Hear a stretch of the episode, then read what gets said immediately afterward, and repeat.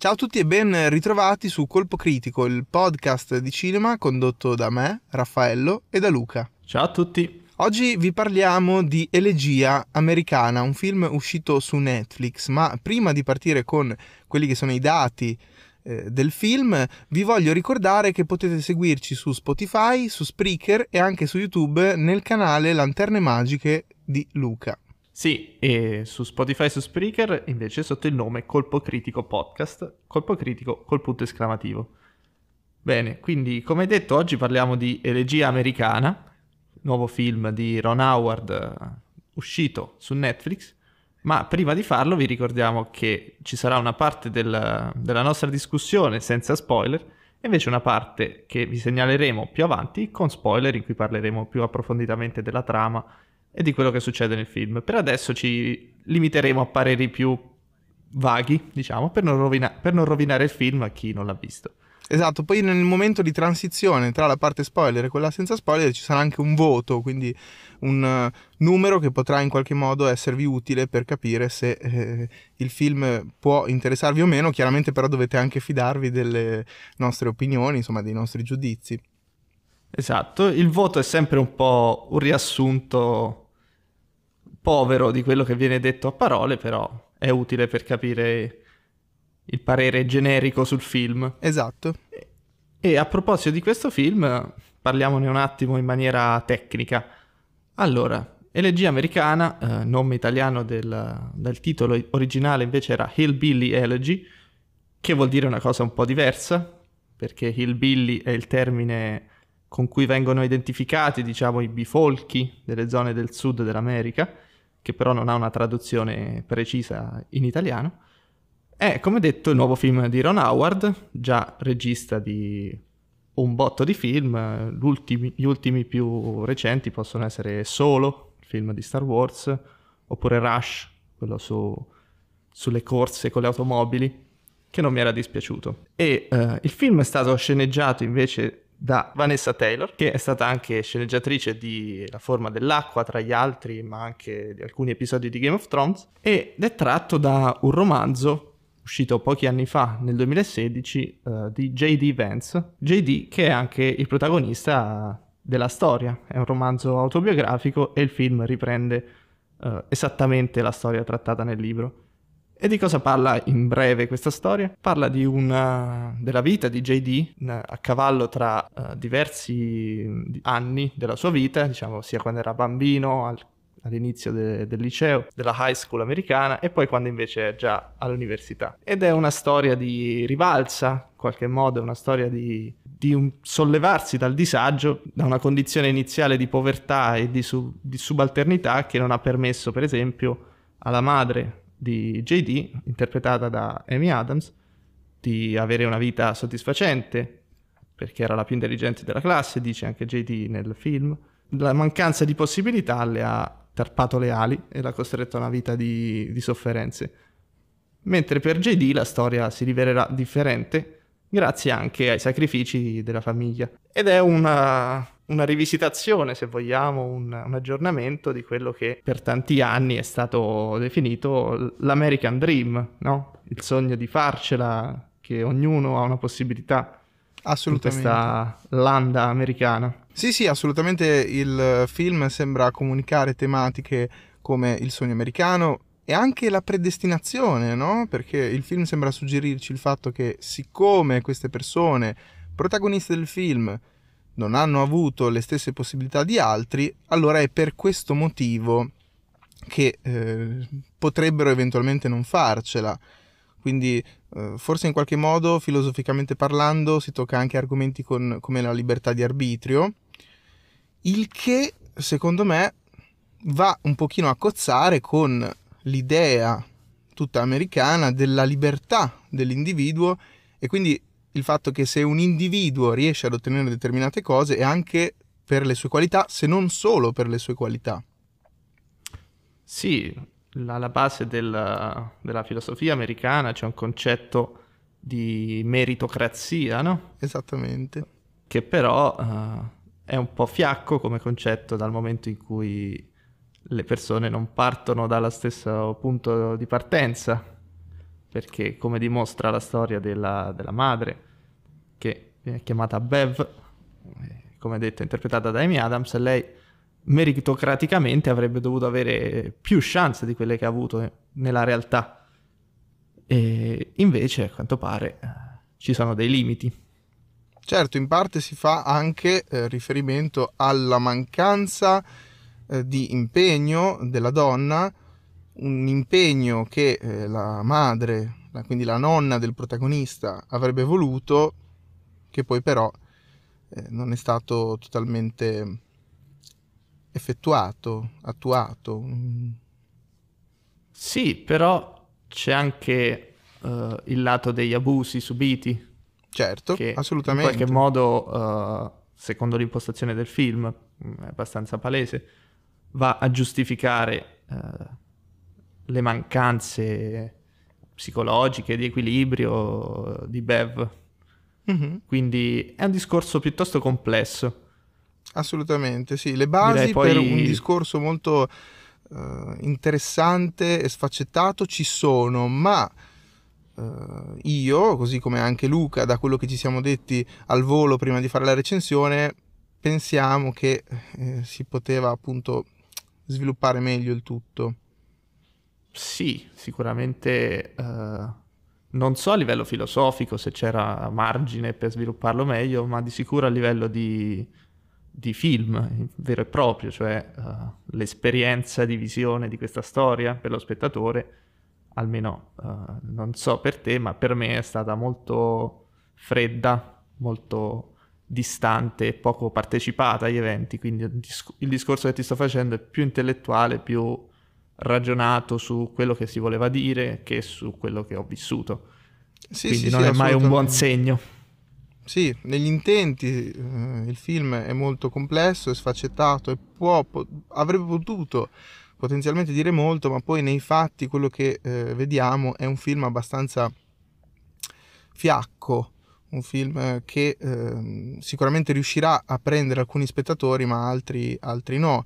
Eh, in particolare, secondo me, la questione gira attorno al fatto della verosimiglianza e dell'empatia, perché se uno spettatore ha l'impressione di stare assistendo a un qualcosa di vero, allora viene preso, altrimenti è più, prob- è più probabile che eh, si trovi in qualche modo eh, distaccato da, da, dalle vicende. Io personalmente ritengo che eh, gran parte della mancata verosimiglianza delle vicende sia da ricercare nei dialoghi, ma eh, questo magari è un argomento che possiamo approfondire più con calma nella recensione, cosa dici?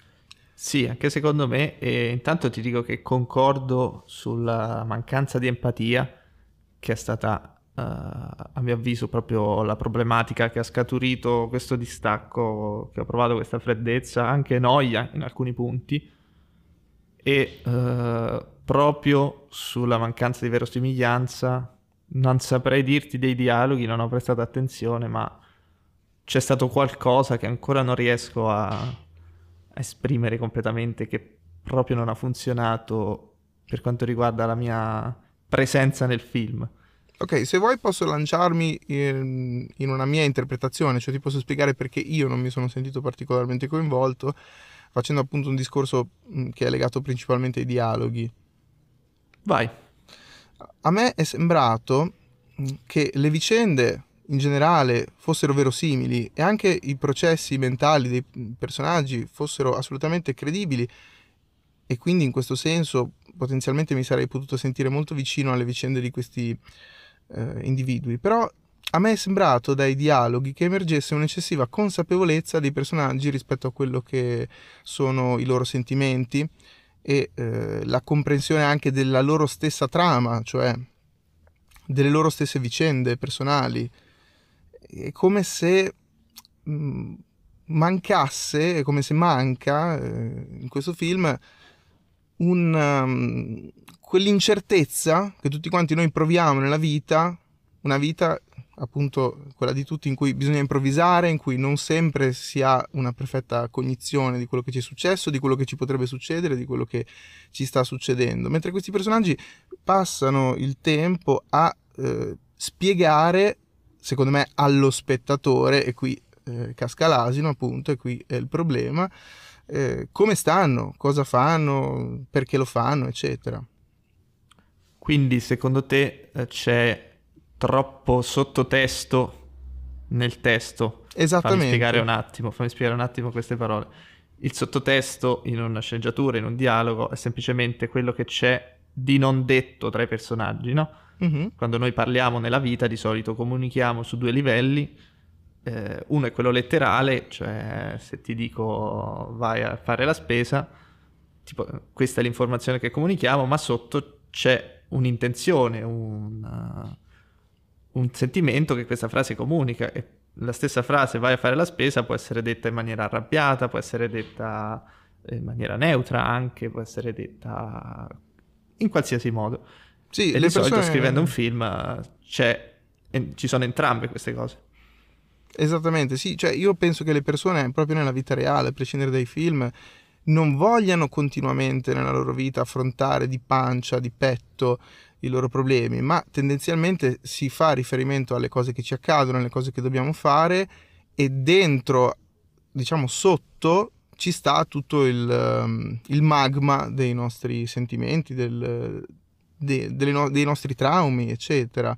Mentre questi personaggi non sembrano mai parlare di cose concrete, non sembrano mai parlare di problemi di tutti i giorni, sembrano sempre parlare di loro stessi, dei loro problemi, di quello che è successo, di quello che potrebbe succedere, eccetera. Mm, capisco, sì. Mi sembra una, una visione corretta di quello che succede nel film. Un po' troppo scritti questi personaggi, un po' troppo letterari come figure, cioè vogliono dire troppo uh, a, al posto di agire magari. Esatto, sì, Quindi... sì. E poi uh, ti vorrei dire un'altra cosa che per me non ha funzionato mm-hmm. ed è stata la, la presentazione, proprio la, il trucco, il parrucco di Amy Adams e di Glenn Close che fanno rispettivamente mamma e nonna del protagonista che uh, seppur somigliando in maniera incredibile poi alle persone reali che vengono mostrate eh, alla fine, eh, durante tutto il film mi hanno proprio fatto rimanere lontano da queste storie perché non ho creduto neanche per un secondo che quelle fossero persone vere. Non Quindi so dal se... loro aspetto già. Sì, sì, proprio dal loro aspetto, soprattutto Glenn Close. Magari Amy Adams da sola sarebbe anche andata bene, ma uh, Glenn Close uh, sembra più che una signora anziana, sembrava un'attrice con, un, con molto trucco uh, vestita così. Non mm, dava mai la... Non era mai una persona vera sullo schermo, ma era un, uh, un fantoccio, sembrava che poi ha, ha, recitato anche bene, ma questa um, mi risultava finta, non lo so. Sì, forse sembrava quasi che eh, fossero delle rappresentazioni archetipiche di personaggi, cioè quella nonna archetipica più che una nonna vera, una nonna che suda, una nonna con, eh, so, un vestito bucato, eccetera. Non lo so, mm, magari c'è anche una nostra lontananza proprio dal, dalla cultura che, si, che viene messa in mostra in questo film, da quella cultura rurale degli Stati Uniti che noi riusciamo a, a vedere solo tramite altre rappresentazioni, tramite altri film, non, non abbiamo una conoscenza diretta. Quindi magari anche per quello è sembrata un po' finta, non lo so questo, però uh, non ho creduto mai che fosse una persona vera, ecco. Quindi è stato un problema abbastanza importante per entrare nella storia. Magari certo. dipende anche dai dialoghi, come hai detto te. Sì, sì, appunto, io ho identificato nei dialoghi il problema, ma effettivamente adesso che me lo dici sto recuperando delle mie impressioni che ho avuto durante il film e sì, sì, sì, sì, la nonna eh, non è così, così credibile, così come anche Amy Adams. C'era qualcosa che suonava, sì, sì, sì. poi è difficile a volte verbalizzare, definire a parole quelle che sono impressioni. Esatto. E che dire, possiamo parlare un attimo delle interpretazioni di queste attrici, di questi attori?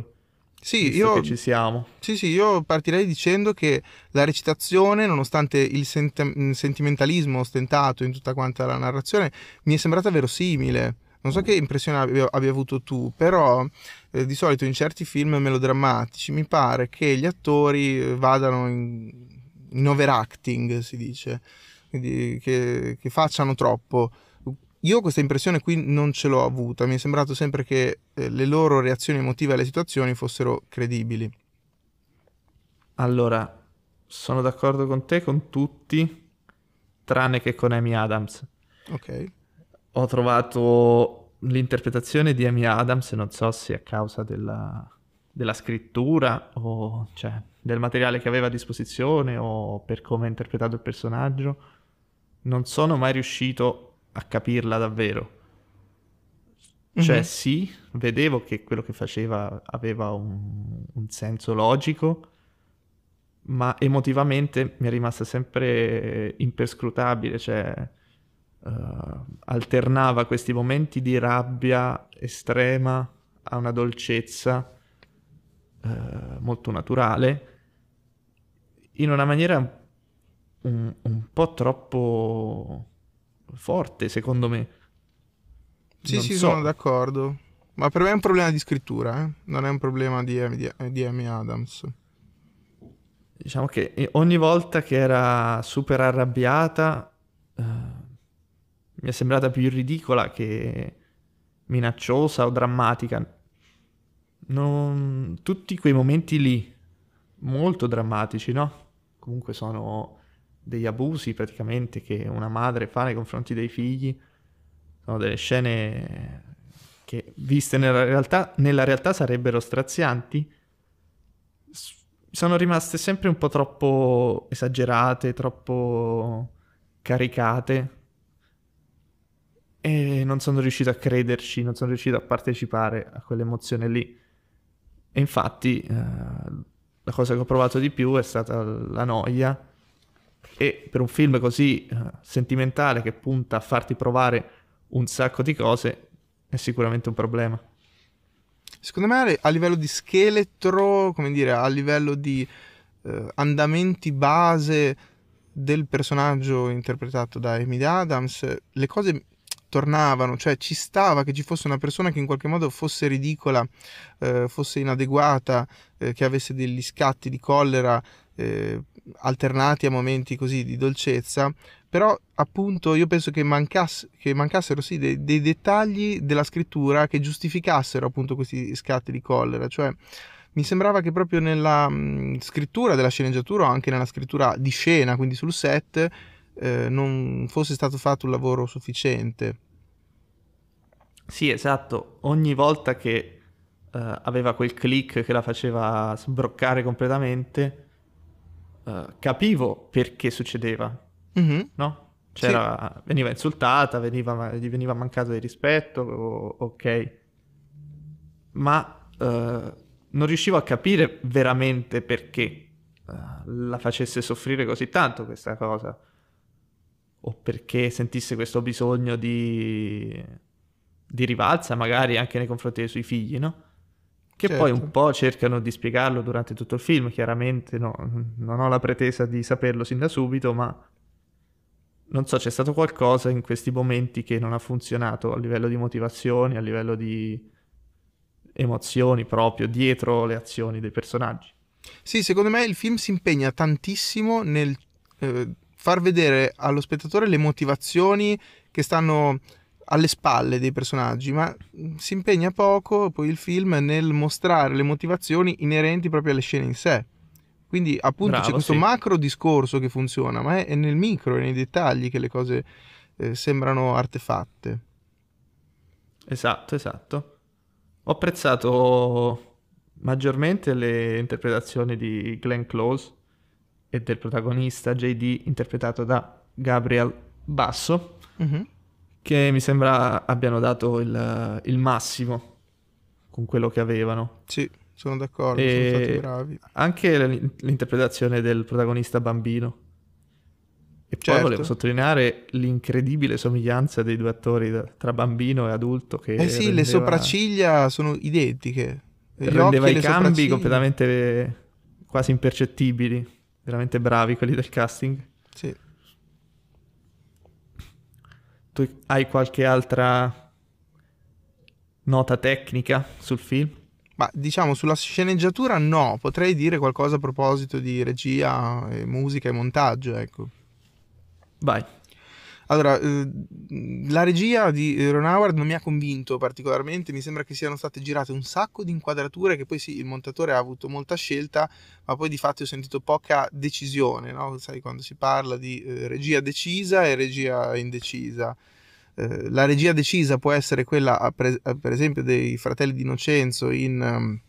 Eh, favolacce, eh, film in cui eh, i registi scelgono praticamente quasi solo un'inquadratura per ogni scena e qui invece abbiamo l'esatto opposto, no? abbiamo tantissime inquadrature da tutti gli angoli e poi però mh, sento poco una prospettiva specifica eh, sulla narrazione. Sì, diciamo che l'impressione che ho avuto anch'io è quella di giriamo tutto, poi vediamo quello che funziona al montaggio. Ah sì, sì, non ci sono state scelte forti stilistiche magari, che mh, mm, non è necessariamente un male, ci può essere anche tranquillamente uno stile di regia invisibile che ti porta dentro la narrazione, come magari in questo caso poteva essere giusto, però...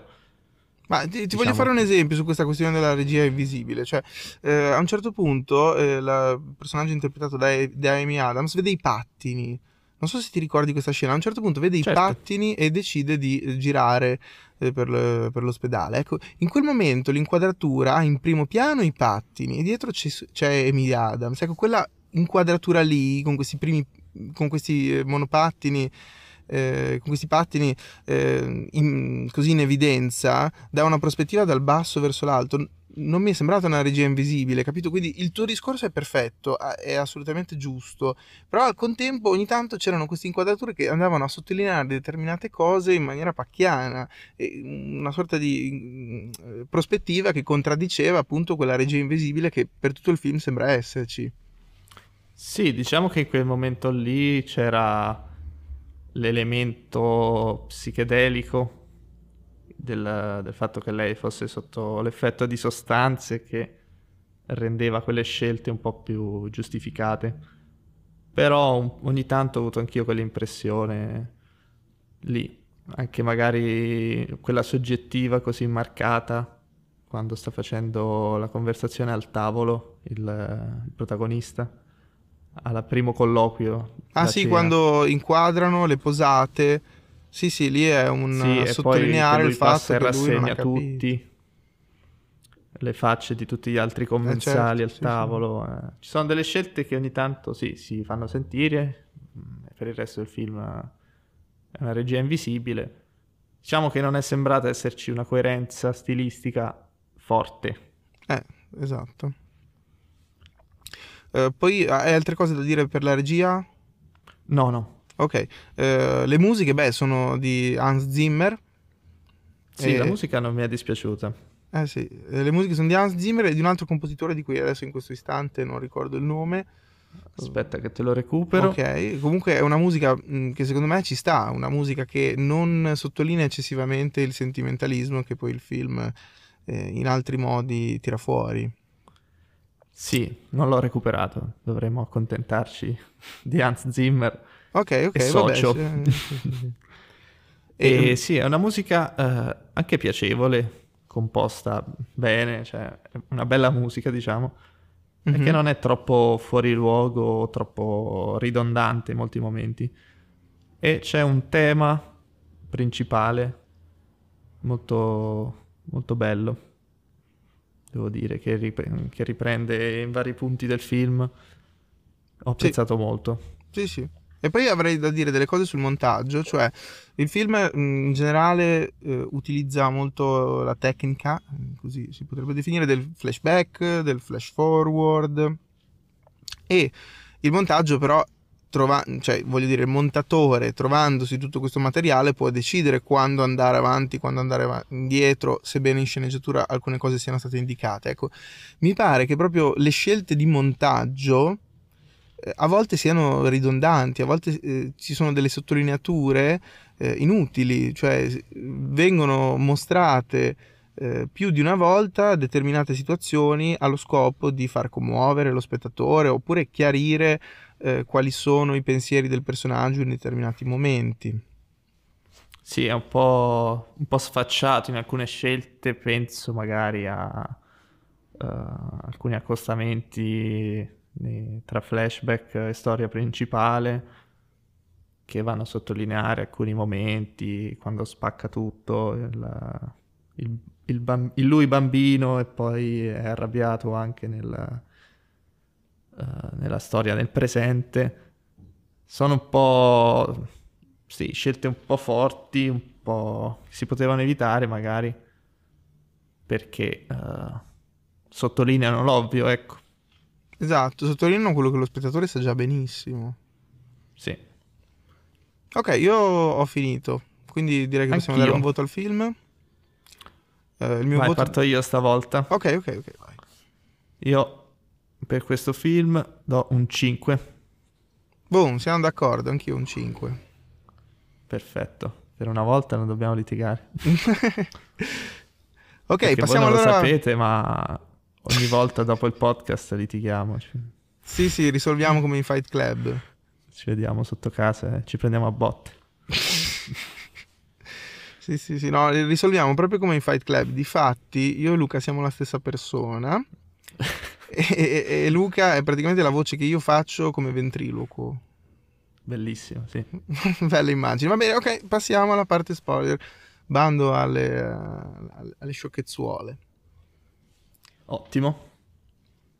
Io mh, da dire, eh, direi che ho qualcosa a proposito di questo maledettissimo sogno americano così uh, voluto dal okay. protagonista e sembra che la narrazione sia molto d'accordo con questo desiderio del protagonista. Cosa dici? Vai, vai. No, niente, cioè nel senso il sogno americano, voglio dire, è una cosa mm, molto poetica, molto bella, però di fatti mi sembra un discorso molto naif, molto politico, molto del tipo uh, cliché, cliché e uh, il fatto che la narrazione in nessun modo uh, ironizzi, ma che anzi sembra proprio fare il tifo per questo successo e basta del protagonista, mm, non lo so, mi sembra cozzare con tutta questa questione legata all'amore, agli affetti, alla psicologia del personaggio, cioè la questione del film a me sembra essere questo personaggio riuscirà a fare i conti con se stesso o no? Invece, eh, da, anche da come il film finisce, mi sembra che la questione sia: riuscirà il nostro eh, protagonista a mettere da parte tutte queste, mh, tutte queste perdite di tempo di modo che possa finalmente fare quello che tutti gli americani vogliono? Ecco. Sì, anche secondo me c'è questo questo problema. E secondo me è dato dal fatto che il romanzo è autobiografico e eh. quindi eh, quello che vuole comunicare l'autore sembra eh, essere, avete visto, eh, nonostante tutta, tutta la merda che ho subito, ce l'ho fatta. Sono laureato a Yale, sono un avvocatone di successo. Sono un grande. Sono un grande, sì. Uh, e poi questo, questo lieto fine anche, no? Ma guarda, finché, no. un, finché, è un libro autobiografico, io capisco tutto, cioè ognuno è, è, libero di pensare quel cavolo che gli pare, ma nel momento in cui, eh, diciamo, un artista, un autore si approccia, eh, dovrebbe cercare di porre un filtro. Ron Howard sembra invece essere d'accordo con quella che è la visione del nostro autore del libro e quindi alla fine io posso guardare il film e poi sentirmi però distaccato, mm, mi sento in disaccordo. Sì, diciamo che per me non... il problema è stato proprio che uh, il messaggio è rimasto oscuro, mm. è rimasto più che oscuro, un po' ambiguo, diciamo, perché come abbiamo detto ci sono molti elementi per pensare che uh, questo sogno di successo, questo American Dream sia bucato in partenza, mm-hmm. uh, che queste prospettive non siano uguali per tutti.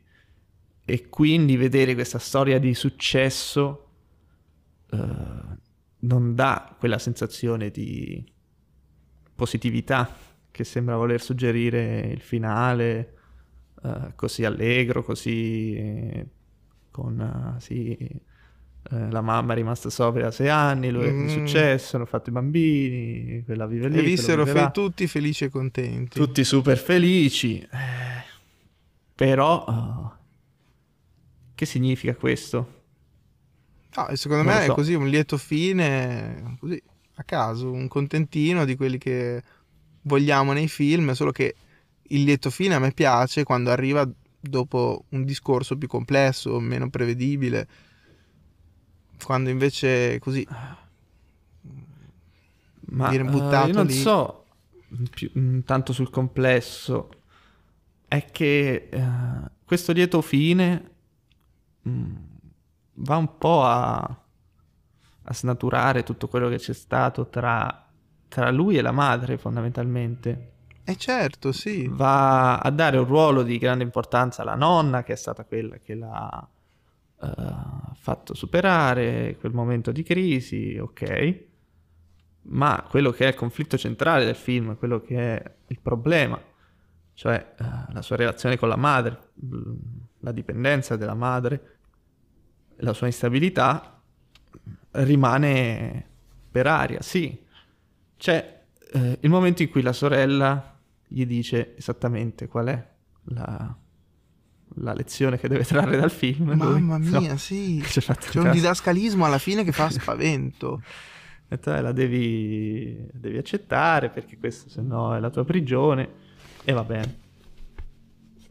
Però non so, No, io, io per dirti, ambiguo. Un finale che avrei potuto accettare alla fine di una narrazione di questo tipo è: ok, ho capito eh, le mistificazioni e la, la vacuità, la semplificazione del discorso del sogno americano, ho capito che quello che conta davvero è stare bene in famiglia, in qualche modo far vedere delle situazioni vere, non cliché stereotipate come vengono mostrate in questo film, eh, in cui le persone stanno bene in famiglia, con i loro cazzi, con i loro problemi, però mh, alla fine questo è quello che conta. Invece alla fine tutto va bene, eh, nel senso che lui ha ottenuto questo maledetto lavoro e basta. E poi la mamma eh, non, nella scritta non si buca più, non fa più niente, quindi è posto. Mi sembra tirato sì, diciamo via, che sembra... Boh. il, la scelta finale che lui deve fare, cioè partire o lasciare lì la mamma, nel momento in cui la sta prendendo lui sembra una decisione eh, vitale perché gli passa davanti tutta la storia della sua vita, no? Ti ricordi che c'è eh sì. eh, quella serie di flashback, eh, gli highlights di tutta la sua vita, no? Sì, come se stesse morendo. Sia alcune scene del film che altre eh, inedite del suo trascorso in Iraq. Sì.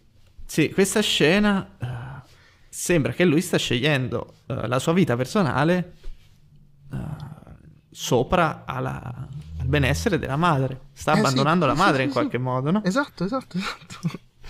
E invece un secondo dopo c'è la sorella, va tutto a posto. Quindi non eh, era in realtà una scelta molto difficile. È ovvio che tu vai là a fare questa cosa se c'è la possibilità di fare entrambe. Non, non era una scelta così uh, difficile, no? Eh certo, il protagonista voleva la botte piena e poi ci viene fatto sapere che anche abbiamo la moglie ubriaca. Sì, che quelle due frasi che gli ha detto prima di andare via hanno svoltato tutto, non lo so. Non... Eh sì, eh sì, è così. Boom, questa è la nostra opinione eh, rispetto a elegia americana. Grazie davvero per il vostro tempo. Vuoi salutare in qualche modo i nostri spettatori, i nostri ascoltatori, Luca? Sì, vi ricordo di iscrivervi al canale di Raffaello, Raffaello Ventura su YouTube. E se volete, dopo... eh, se visto simpatico, se volete, perché certo. se visto antipatico... Beh dai, è implicito. Se non vogliono, mica li possiamo costringere. e vi salutiamo e vi diamo appuntamento al prossimo video. Sì, ciao a tutti, grazie davvero per averci seguito. Alla prossima, bye bye. Ciao.